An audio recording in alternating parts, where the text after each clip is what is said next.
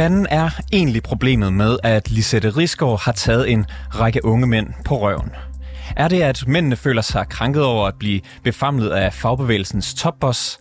Eller er det, at hele historien muligvis har været plantet i medierne af politiske årsager? Det dilemma har iværksætter og partistifter Claus Riskær Pedersen valgt at stille i et langt opslag på sin Facebook-side i kølvandet på Berlingskes og Ekstrabladets afsløringer om den nu afgåede FH-chef Lisette Risgaard. Og derfor har vi selvfølgelig valgt at invitere Claus Riskær Pedersen til en snak i programmet. For hvad bygger han det egentlig, den her mistanke på?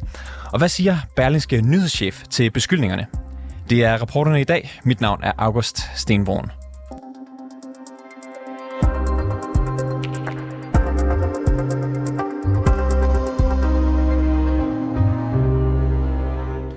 Iværksætter, partistifter og forfatter Claus Riskær Pedersen kalder altså mediernes og fagforeningernes kritik af Lisette Risgaard for en blodrus. Jeg tog tidligere i dag en snak med ham for at blive klogere på, hvorfor han er blevet så gal over den behandling, som Lisette Risgaard har fået.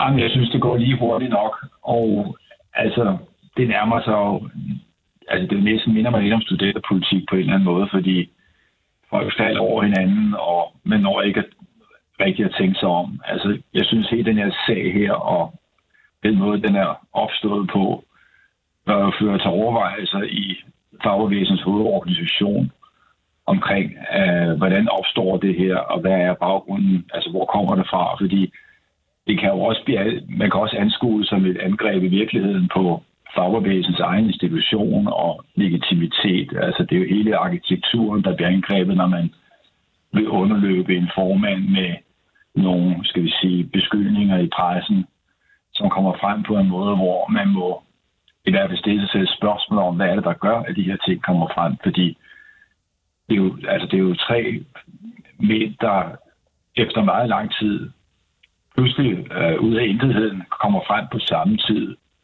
og kommer i tanke om, at de er, når nej, de er ikke blevet krænket, de er blevet grænseoverskrevet, og Altså, hvorfor kom de ikke med det før? Hvorfor kommer det nu? Hvorfor kommer de på samme tid? Hvordan lander den hos to redaktioner på samme tid, Ekstrabladet og Berlingske, som... Og Claus Riskær, det med, det med, det, med, det med mediernes ageren, det kan vi vende tilbage til senere. Jeg vil bare lige starte med at høre, synes du, hun er jo endt med at, at trække sig som formand, Lisette Rigsgaard, at det er en for hård straf, hun har fået? Ja, så det helt grundlæggende mener jeg, at vi skal være forsigtige med, at man kan bruge forskellige øh, sager af den art her til at angribe legitimt valgte formænd for større politiske organisationer. De skal vælges af den forsamling, der er valgt. Det er i FH, det er kongressen. Øh, I den konkrete sag, der øh, er der også min opfattelse, når jeg hører på øh, Lisette Rigsgaard, når hun taler, og den måde, hun omtaler det her på, så tror jeg egentlig mere, at det er hendes øh, stil, altså det er den måde, hun er på, som skal sige kvinde. Jeg tror sgu altid, hun har taget mændene på, på numsen, hvis du hører med alle mening. Men tror du ikke, at de jeg mænd, som så er blevet taget på numsen, de, de fortæller jo til, til Berlingske og til Ekstrabladet, at de, at de føler, at det har været grænseoverskridende. Er det ikke rigtigt, når de ja, siger det? Men, nej, men her, fordi nogle HK'er føler sig grænseoverskrevet, fordi en, en pige har slået dem på, på ballerne, altså helt ærligt, slap nu af. Så, så, det, så det er okay, at uh, Lisette Rigsgaard, hun går og klapper unge mænd i numsen? Nej, det mener jeg ikke, det er. Men det, det, der, det der er hovedtemaet er, at for at du kan blive afsat, for, eller skal afsættes som formand, så skal du have haft et forsæt til at udnytte din position, din magtposition til at opnå nogle fordele her, altså under nogle fordele i relation til kærlighedslivet eller seksuallivet. Jeg har min fuld fulde intuitive tvivl om, hvorvidt hun har ønsket at misbruge sin magtposition. Jeg tror, at hun er, som hun er. Det var hun formentlig også, da hun blev formand. Man er simpelthen nødt til at kigge på, har hun misbrugt sin magt, eller har hun ikke misbrugt sin magt? Jeg forstår, at alt det her har fundet sted i selskabet i lag og på, på Bornholm og forskellige sangaftener, hvad fanden ved jeg. Men jeg savner ligesom altså grovheden af den her anførselstegn forbrydelse, står mig uklart simpelthen. Og det står mig også uklart, hvorfor disse mænd øh, så ikke reagerede, hvis de følte sig antastet og udnyttede øh, de muligheder, der er for at anmelde den slags ting, da det skete. Hvorfor kommer det nu? Og det er jo der, jeg begynder at nogle røde flag begynder at rejse sig apropos, fordi jeg synes, at det begynder at ligne en, en slags mere sådan en slags angreb på institutionen, altså øh, dens arkitektur, dens formandskab, og det synes jeg, man skal give sig lidt tid til at passe på, at man lige finder ud af, før man bare slagter en formand på hvad der nærmest var 24 timer. Og det, det vender vi lidt tilbage til det her med, om det måske ja. var politisk motiveret eller ej, men jeg, der, jeg synes, det var meget spændende, du nævnte det her med forsæt, Claus Riskær. Det skriver du også på Twitter, at du er i tvivl om, om, øh, om Lisette Riskov har haft forsæt. Til dem, der ikke lige øh, er, kommer så ofte i, øh, i, i retten, eller hvad kan man sige, er, er flydende i jurasprog, øh, så betyder forsæt enten, at den tiltalte har haft hensigt til at begå en strafbar handling, eller at hun burde indse, at det, hun foretog sig, var strafbart. Hvorfor er det vigtigt for dig ja at have det, øh, den nuance med? Jamen, det er det lidt, fordi at jeg mener, at vi må stille som forudsætning for, at vi kan smide folk ud, der har krænket andre mennesker. Nu bruger jeg bare ordet krænkelse, det er jo det, der er på en eller anden måde. Der må vi altså stille som forudsætning, at som det første, at hun har gjort det som led i at udnytte sin magtposition. I det her konkrete tilfælde tror jeg bare, hun har været Lisette Rigsgaard, der har stået og drukket på bajer, og så har hun slået et fyr på rum. Det har hun altid gjort. Hun er rengøringsassistent, og rent hun har gået til rigtig mange fester i bagbevægelsen, og der tror jeg ikke, man har et problem med normalt at slå en anden på rumpen. Og slet ikke i LO-området. Det andet, det andet krav, der må stilles, det er, at der skal også have været sådan en forsæt til, altså ikke bare man har gjort det, men man altså procesligt har sagt, nu vil jeg udnytte min position til, at vil jeg tage ham her på numsen, fordi så tror jeg, at han er nødt til at acceptere det, fordi jeg har den magt, jeg har. Jeg tvivler på begge dele i den her sag her. Men der er jo adskillige unge, mænd, der har, der er adskillige unge mænd, der har stillet sig op og fortalt om de her oplevelser. De synes, at det er ubehageligt, grænseoverskridende, og de har haft svært ved at sige fra. Er det så ikke irrelevant for ja. dem, om der er fortsat eller ej? Det gør vel ikke handlingerne mere acceptable? Jamen altså, det, det, det, jamen, det kommer an på, hvad, altså graden af handling og sammenhængen, konteksten af den handling, der finder sted. Altså det her, det er jo ikke Morten Østergaard og Jon Steffensen, hvor vi har rygende pistoler på en helt anden måde. Det her er, som jeg forstår det, og med den, jeg har det jo kun fra offentligheden, jeg forstår det som om det i festlig lag, forskellige på folkemøder og andre steder, øh, der har hun så chattet en, en fyr bag i, eller taget ham på en balle. Ja, det er selvfølgelig voldsomt overrejsende for en at vende sig om og se, at man har lige set et risk stå og gøre det eller hvis det var en Mette Frederiksen. Det vil jo overraske selv de fleste mænd. Men hvad der vil overraske langt færre mænd, er jo egentlig at få et slag på nogen. Det, det, jeg kender ikke så mange mænd, der har ikke så enormt meget imod det, om man så må sige. Men det er der altså umiddelbart nogen, der er kommet til at få meget imod her. Men, men du siger, at det, det, altså, Undskyld, øh, Riskær, du siger, at, øh, at det er sket uden forsæt, eller i hvert fald du tvivler på, om det er sket med forsæt. Lisette Rigsgaard, hun har jo selv skrevet, at for nogle år siden, at man skal bekæmpe MeToo på arbejdspladser og, og også i fagforeningerne. Hun, hun sagde sådan her til politikken i 2020. Nu er det sådan, at der skal være endnu større fokus på sexisme og krænkelser, og det er derfor, vi siger, at der ikke er nogen, der skal finde sig i, heller ikke på et fagforeningskontor. Hun er jo klar over, at det her med magt og sex, det måske ikke er, er noget, der skal foregå så meget af på en arbejdsplads. Betyder det så ikke, at der er fortsat, at hun burde vide, at det kunne have konsekvenser at, at gøre sådan? Jeg ved ikke, om det er en arbejdsplads. Jeg ved, det er et selskabeligt lag, hvor der har været en del mennesker samlet i de her sammenhæng her. Det er jo typisk både fagforeningsfolk, det er på mere socialdemokrater, og det er folk af den samme bevægelse, der er festet i en anden sammenhæng. Jeg synes, det er meget svært at forstå. Og det vi i hvert fald kan forstå på de udtalelser, der kom frem for eksempel fra øh, formand i går, var, at øh, man ikke kendte til indholdet af de krænkelser. Det synes jeg var altså vanvittigt. Formanden for foran siger, at vi kendte ikke til det indhold. Hun siger jo også, at hun havde et enkelt medlem, som ligesom blev inddraget i det her, og som blev spurgt, om han var blevet forulæmpet, og medlemmet gentagende gange sagde, at han følte sig ikke forulæmpet. Så det tyder på, at nogen bliver forulæmpet, og andre ikke bliver det. Men hvis, hvis vi det, vender tilbage til det her med forsæt, altså Elisette Rigsgaard, hun siger også i Politiken 2020, at fagbevægelsens hovedorganisation, de har klare retningslinjer for, hvordan man opfører sig. Hvis hun kender de klare retningslinjer, betyder det så ikke, at hun burde vide, at det kunne have konsekvenser at tage mænd, som hun har magt over på røven? Ja, det har det, hvis hun har brugt sin magtposition som udgangspunktet for at tage dem på røven. Men har man ikke automatisk Men, det, hvis man er topleder, som Lisette Rigsgaard har været? Nej, det er man ikke nødvendigvis, vil jeg sige, fordi det er jo også sådan, at der er nogle tidspunkter, hvor man går fra en rolle til en anden. Jeg mener, at vi skal passe lidt på, at vi ikke har sådan en nypuritanisme kørende, hvor at vi siger, at folk, der har en ledende sten, de har slet ikke noget privatliv, og de har ikke nogen øh, personlighed, og de har ikke nogen seksualitet. Det har de da. Og hvad, hvad, skal hun så være afskåret fra at øh, forfølge den på nogen som helst måde? Øh, har hun i den... Øh, det, hun har foretaget sig, har det været sådan specielt krænkende? Nej, det har de jo selv sagt offrene, at det ikke er. De siger, at det er grænseoverskridende. Der er fandeste forskel på noget, der er krænkende, og noget, der er grænseoverskridende. Krænkelsen ligger jo i, hvis du øh, som udgangspunkt bruger din magtposition i en dialog, for eksempel med en intern, som er Jon Steffensen, der pludselig bruger sin magtposition til at tage med smuk krop og begynder ligesom at flytte dagsordenen over på en, skal vi sige, personlig øh, seksuel opportunisme, så falder hammeren jo. Det er jo indlysende, der har du sammenhængen. Jeg kan ikke se sammenhængen her. Og det er lidt fordi også, jeg, jeg har trådt mit barnesko i arbejderklassens fester, og øh, kender mange socialdemokrater. Altså, man fester lidt anderledes blandt socialdemokrater, end man gør blandt djøffer i radikale venstre. Det siger bare, altså, tonen er lidt anderledes, og jeg vil ikke engang fuldstændig afvise, at vi her har en art konflikt imellem, skal vi sige, det gamle LO og den måde, man er på der, og Lisette Rigsgaard er jo en gammel LO'er, forepige, tro, kom som rengøringsassistent, det må være. Og så nogle øh, FTF'er, der er kommet ind med meget følsomme numser, åbenbart, selvom de sidder meget på dem til daglig. Det burde ikke være et problem. Men de er altså åbenbart blevet meget følsomme på numserne lige pludselig for overvis efter. Og så lægger de det frem som øh, først en krænkelse. Nå nej, slags væk med det. Det var det jo godt. Det, det var nok at trække den for meget. Nu kalder vi det grænseoverskridende. Men, men, men, men netop det her med... med, med... Altså, men, men vi skal jo passe på, at vi ikke bryder altså alle vores institutioner og arkitekturen og vores demokrati og vores retssikkerhedssystem. Altså, altså alt er jo pludselig kommer, kommer i spil med de her sådan, skal vi sige, standarder, som er forskellige pressemedier, øh, altså er verdensmester i at etablere uden stor fornemmelse for at gå ind i materien af tingens virkelighed.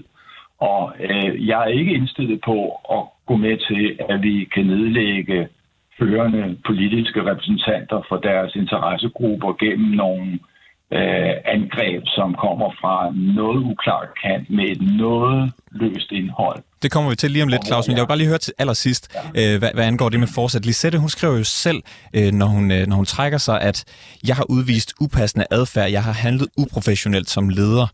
Anerkender hun ikke selv, at hun har handlet med fortsat her så?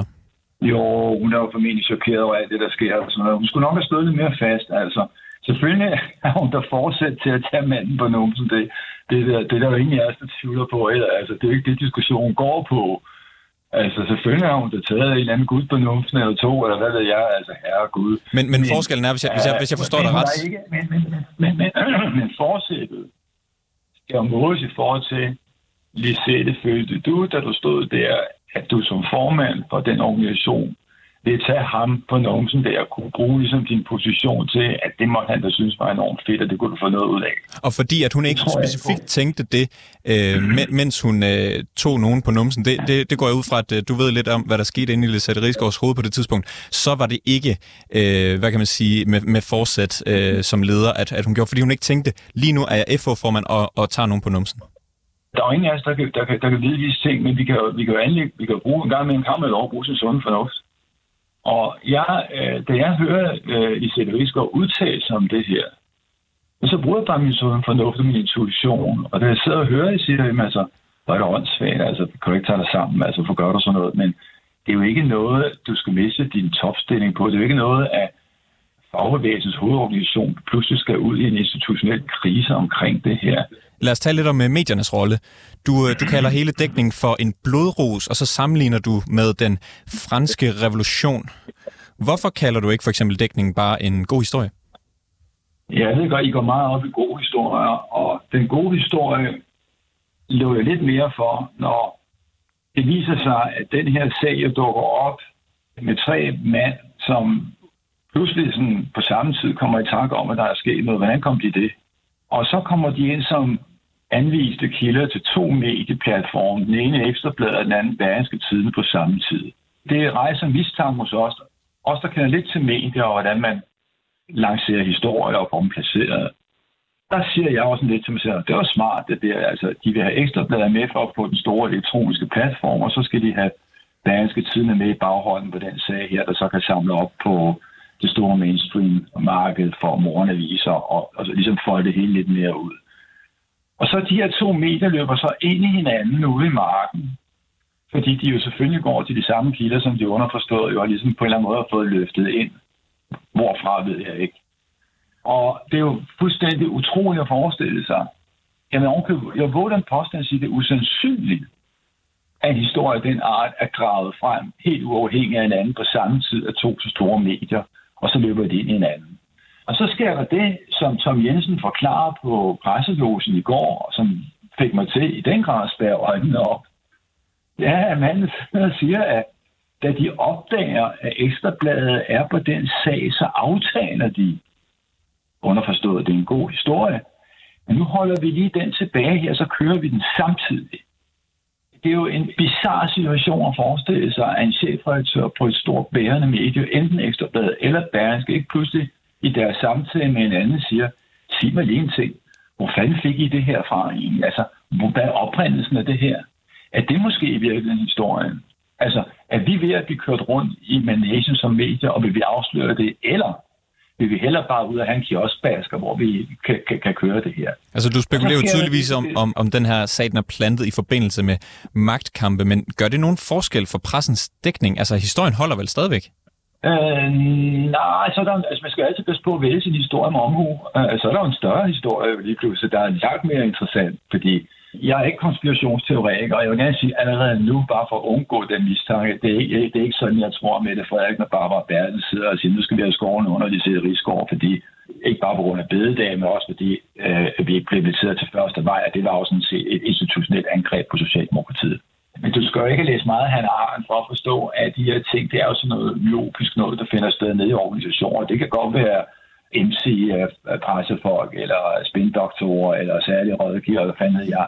Altså, der er nogen, der har været ude her og har samlet til bunke med de der navne med de folk, og så de ligger og gemt dem, og så er de sagt, nu skal vi altså have brugt det her. Det er helt fuldstændig 100% sikker. Og jeg, jeg kender pressefolk så godt, og jeg kender mange af dem. Jeg ved, at mange af dem vil sidde, når jeg siger det, vil vil sige, det er Claus være med ret i. Den sag her, der er altså ikke bare lige dukket op på sjov skyld. Claus, du siger, Claus, du siger, du er 100, nej, Claus, du siger, du er 100% sikker. Hvor ved du det fra, at det er plantet, det her?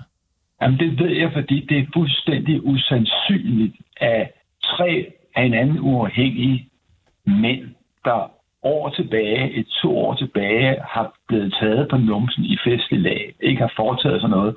Pludselig opstår de som fugl fønix. Timingen er velvalgt efter overenskomstbehandlingen er afsluttet før 1. maj, og bla bla bla. Pludselig opstår de, og i øvrigt som kildemateriale ind og leveret på to store redaktioner. Hvis det her var noget, der var fundet af en undersøgelsesgruppe på Ekstrabladet, så er der no way, at Berlingske havde haft den, og hvis det har haft den, at de ikke har haft kilderne eller, eller omvendt. Altså, jeg tror ikke på det. Så når du siger, at du er 100% sikker, så er det fordi, det er din intuition, der siger dig det? Det er ikke min intuition, det er også min mangeårige viden om, hvordan øh, pressen arbejder, og min mangeårige viden om, hvordan man arbejder politisk med planthistorie i pressen. Og kombinerer du den viden og erfaring med det, jeg ser her, så er jeg op på, at jeg er faktisk 100% sikker på, at det her, det er ikke noget, der sådan bare har groet i Guds have, det her. Det her, det er et finurligt øh, politisk angreb, orkestreret et eller andet sted fra, og dem, der har lavet det, har ikke kunnet tro deres eget held. Og nu kommer vi til det centrale. Altså, hvorfor bør jeg blande mig det? Jeg er sådan set, jeg har ikke noget med LO at gøre, eller FH, hvad hedder nu, og Lisette har jeg nogensinde mødt i mit liv og jeg kan grundlæggende være ligeglad, men der er noget, jeg ikke er helt ligeglad med som politisk set. Det er, at jeg ikke ligeglad med udenomsparlamentarisk aktivitet, der angriber demokratiske institutioner. Og det ved du, at det her er? Det er du 100% sikker på? Ja, på baggrund af... Jeg, jeg, jeg, jeg, jeg, tror godt, altså, jeg, da jeg ikke kan komme og sige, hvem der har gjort det, kan jeg ikke bevise det, men det er jo ikke en retssag, det her. Det er jo meget hurtigt til at sige. Så lige så vel som alle andre kan gøre noget her uden at bevise en skid, så kan jeg altså også godt komme og men, sige... Men hvad, hvad, hvad gør det egentlig af forskel? Altså hvis den nu skulle være, være plantet med politisk motivation, den ja. her, så er det jo stadigvæk en af Danmarks mest magtfulde personer, og en række personer stiller sig frem og kalder hendes opførsel for grænseoverskridende. Hvad skulle Berlingske ja, og Ekstrabladet have gjort anderledes i den situation så? Nej, nej. Nej, nej, nej, nej, fordi så er det, vi ender i studenterpolitik. Det er derfor, jeg, jeg lige øh, hejser fladet her, fordi voksne mennesker og folk med en lille smule mere udsyn vil jo være opmærksom på, at det er meget muligt, at Lisette har, er lige lidt hurtig med, med åndklapsene i mændenes rumper til forskellige selskabelige lejligheder, og det må vi skulle få en snak med om, og jeg ikke tage op med det. Men, men det, man ikke kan have, man kan jo ikke have et systematisk angreb på fagbevægelsens hovedorganisation som institution. Man kan jo ikke have et angreb, hvor en demokratisk leder, der er valgt på en kongres, afsættes på 24 eller 48 timer, fordi der er et hyldekor af folk, der sidder og messer om en eller anden sag, som de ikke engang kender indholdet af. Det er jo oprørende at forstå. Men hvis vi ser på den oprindelige sag, Claus Riskær, hvis vi ser på den oprindelige sag, den oprindelige historie, som blev lavet af Ekstrabladet og, og Berlingske, skulle de ikke have bragt den? Altså er det ikke en historie, at øh, FH-formanden øh, har, går og græmser folk på numsen? Jeg synes, det er en enorm øh, god historie. Altså havde det der ekstrablad i gamle dage med, med, med gade og fald, hvor der sådan noget, så er der no way, den her var trillet igennem. Så havde de skulle interessere sig for, den journalist, der kom ind og siger, hvor fiskede den historie hen? Hvordan kom den ind? Så der er, jeg må ikke sige min kilde. Nej, nej, der er så en kilde på den. Ja, det er der. Okay. Er det en kilde det politisme? Ah, oh, det er det jo nok, ikke? Okay. Så hvis, så du, så, så, så hvis du var chefredaktør på Ekstrabladet, så har du sagt, den kører vi ikke. Det er sgu ikke nogen historie. Du kan fandme tro, at den var blevet kørt, men den var blevet kørt i en helt anden retning, fordi jeg vil sige, nu er der åbenbart krig på kniven imellem Socialdemokratiet og fagbevægelsen. Nu forsøger man at udenrigsparlamentarisk vej at angribe formanden ved at finde gamle beskyldninger frem mod for at se, om man kan forsvække hende politisk. Og, og det er også en rigtig god historie, at åbenbart er landet over spanske tiden, der har den samme historie. Så jeg havde, hvis jeg havde været ekstra blad, jeg havde gjort lige det modsatte. Øh, Bergenske tiden kører der, så ville jeg gået den stik modsatte vej. Men jeg er ikke chefredaktør. Men det, jeg kan vurdere, det er, at med den erfaring, jeg har, den er mangeårig med pressen, og den erfaring, jeg har med, hvordan politik virker, og det er også mange år, der siger, at de to ting lagt sammen, kombineret med alvoren i det, der er fundet sted, kan kun få mig til at være fuldt overbevist om, at det her, det er reelt et angreb på formandskabet i den demokratiske institution, som har fagbevægelsens interesser. Og jeg forstår ikke, at man ikke ude i fagforbundene reagerer. Jeg forstår, at metal er begyndt at brumme lidt. Jeg synes, at man skal fuldstændig afvise øh, øh, Lisette Rigsgaards begæring om at træde tilbage. Det skal man bare afvise og sige, at det kan ikke komme på tale. Vi holder en kongres, og så nemt får vi indvendt det her. Fordi der er noget, der er meget større her. Claus Riskær Pedersen, du er ikke chefredaktør på Ekstrabladet. Til gengæld så er du iværksætter, partistifter og forfatter. Tak fordi du var med i programmet. Tak for invitationen. Og så kan jeg byde velkommen til dig, Simon Bensen. Tak skal du have. Du er nyhedschef på Berlingske, og så har du øh, været med til at lave historien om uh, Lisette Rigsgaard. Og så har du lyttet lidt med på øh, de sidste øh, par minutter af Claus Riskærs øh, interview, som jeg lavede tidligere på dagen. Og han er jo lidt ude med riven efter jer. Han siger, at han er 100% sikker på, at den her historie den er plantet til medierne af politiske grunde. Timingen den er jo meget god. Lige op til 1. maj overensom, overenskomstforhandlingerne de er overstået. Har Claus Riskær ret i, at historien den er plantet? Nej, Claus Riskær, han, han, han gætter øh, i øst og vest, øh, og det er lidt øh, beskæmmende at, at, at høre med på, fordi at det fratager sådan set de her unge mænd og den her alvorlige sag øh, deres oplevelser øh, ved at bare spekulere i øst og vest, uden at have noget som helst belæg for det. Øh, vi er omvendt, Claus Riskær, 100% overbevist om, at vi ikke er blevet brugt eller misbrugt i noget øh, politisk komplot. Øh, og det er vi jo, fordi at vi sammen med Ekstrablad har et meget detaljeret kendskab til præcis, hvordan processen har været omkring denne her historie. Øhm, og det er klart, at vi kan ikke fortælle alt om det af forskellige hensyn, øhm, men den måde, den her historie er kommet frem på hos os, gør, at vi slet ikke er bekymrede for det der. I har jo kørt historien sammen med Ekstrabladet, og det er jo noget af det, Claus Isker, han, han hæver sig ved. Han siger, at det er usandsynligt, at to så store medier, uafhængigt af hinanden, kan grave den her samme store historie frem på nøjagtig samme tid. Har han ikke en pointe i det? Nej, det har han ikke, øh, og det er fordi, han ikke har sat sig ned og læst præcis, hvad det er, vi har skrevet om det her samarbejde. Det, der sker, det er, at vi har arbejdet på den her historie i et år. For et år siden øh, begynder en af mine kollegaer at, at ringe på det her, fordi der kører rygter om øh, Lisette, Riskærs, øh, Lisette Rigsgaards øh, adfærd over for, for unge mænd. Det er nogle rygter, der er kørt i det her miljø omkring fagbevægelsen og Socialdemokratiet i overvis. Vi sætter os ned og begynder at ringe på det. Øhm, det fører til, at vi får kontakt til en række kilder, der kan fortælle om det her. Af forskellige årsager, og fordi det er en følsom sag, hvor der er meget på spil for mange, så tager det lang tid. Øhm, det her arbejde fører så til, at vi i januar er, er tættere på at kunne skrive historien. I den forbindelse finder vi så ud af, at Ekstrabladet også er, er, er langt med historien, men af forskellige årsager, både hos øh, af kildehensyn og alle mulige hensyn, øh, er, er vi ikke tæt på at kunne skrive historien der i januar. Øhm, så vi tænker, skal vi, hvis vi nogensinde skal lave den her historie, så tror vi, at der er en bedre chance for, at det kommer til at ske, hvis vi rækker ud til Ekstrabladet og laver et samarbejde med dem om historien. For os er det ikke usædvanligt at gøre det. Vi har også på Berlingske samarbejdet med TV2 om historie om Danske Bank. Vi har også samarbejdet med internationale medier om, også om, om historie i Danske Bank. Så, så for os er det ikke nogen usædvanlig fremgangsmåde. Øh. Men, men har I ikke på EB og på Berlingske, kan du nok tale mest om, øh, på noget tidspunkt sådan kigget på hinanden og, og spurgt, hvor har vi den her historie fra? Jo, og det er fordi Claus Riske, han siger, at hvordan er den historie landet på Berlingske? Øhm, nu kan jeg også sige med, med, med fuldstændig sikkerhed i stemme, at det ikke er en historie, der er landet på Berlingske. Det er en historie, som, som vi har landet øh, ved at kontakte folk. Vi har simpelthen hævet fat i så mange kilder, øh, som man tror, det er løgn, for at få, få nogen til at kunne fortælle om de her oplevelser, som altså er oplevelser, der har floreret øh, ude i et miljø. Så, så når Claus Riske, han siger, det er tre mænd, der koordineret er gået ind og har lagt øh, alt deres vidnesbyrd øh, på, øh, på Berlingskes og, og Ekstrabladets redaktioner, så er det forkert? Det vil han intet om. Øh, og det, han har også øh, fået forkert antallet af mænd. Øh, hvis vi kigger på, hvad det er, at vi publicerede øh, sent torsdag aften, så drejer det sig om, om, om fire mænds øh, oplevelser, som har været inde i fagbevægelsen, øh, med Lisette Rigsgaards grænseoverskridende adfærd, og så drejer det om fire mænd uden for fagbevægelsen, øh, som også har oplevet hendes øh, upassende berøringer. Det drejer sig om i alt 10 episoder, som vi dermed kunne dokumentere, både ved hjælp af mændenes udsagn, men også ved hjælp af forskellige vidner og anden dokumentation. Altså, timingen den er jo super, som øh, Claus Riske har nævnt før. Det er lige op til 1. maj. Der er lidt, øh, hvad kan man sige, ulmen øh, mellem øh, Socialdemokratiet og, og fagbevægelsen. Kan du forstå, at man får mistanken? Altså, jeg kan godt forstå, at det er en diskussion, øh, fordi at det har været en, en, en, en... Vi ved jo, at man inde i FH har kendt til, at vi arbejder på det her historie i lang tid. Og der har rygterne i det her miljø gået i lang tid, at så var det, fordi vi ville skrive en historie, som skulle sabotere øh, protesterne mod Store Bededag. Så handlede det om overenskomstforhandlingerne. Og nu, øh, nu handler det så om 1. maj, og altså, så, så uanset hvilken timing vi havde valgt, så kunne man finde på sådan en eller anden øh, anledning. Altså jeg kan bare sige som journalister på Bergensk Ekstrablad, at vi er bedøvende ligeglade med overenskomstforhandlingerne, eller Store Bededag, eller 1. maj. Vi er kun interesseret i at kunne dokumentere den her historie. Og så snart vi kunne det, så sendte vi en mail til FH og Lisette Rigsgaard, hvor vi forelagde oplysningene, så vi kunne publicere historien. Simon Bensen, nyhedschef på Berlingske. Det var alt, hvad vi havde af tid til dig i dag. Tusind tak, fordi du kom på besøg i studiet her. Tak, fordi jeg måtte komme.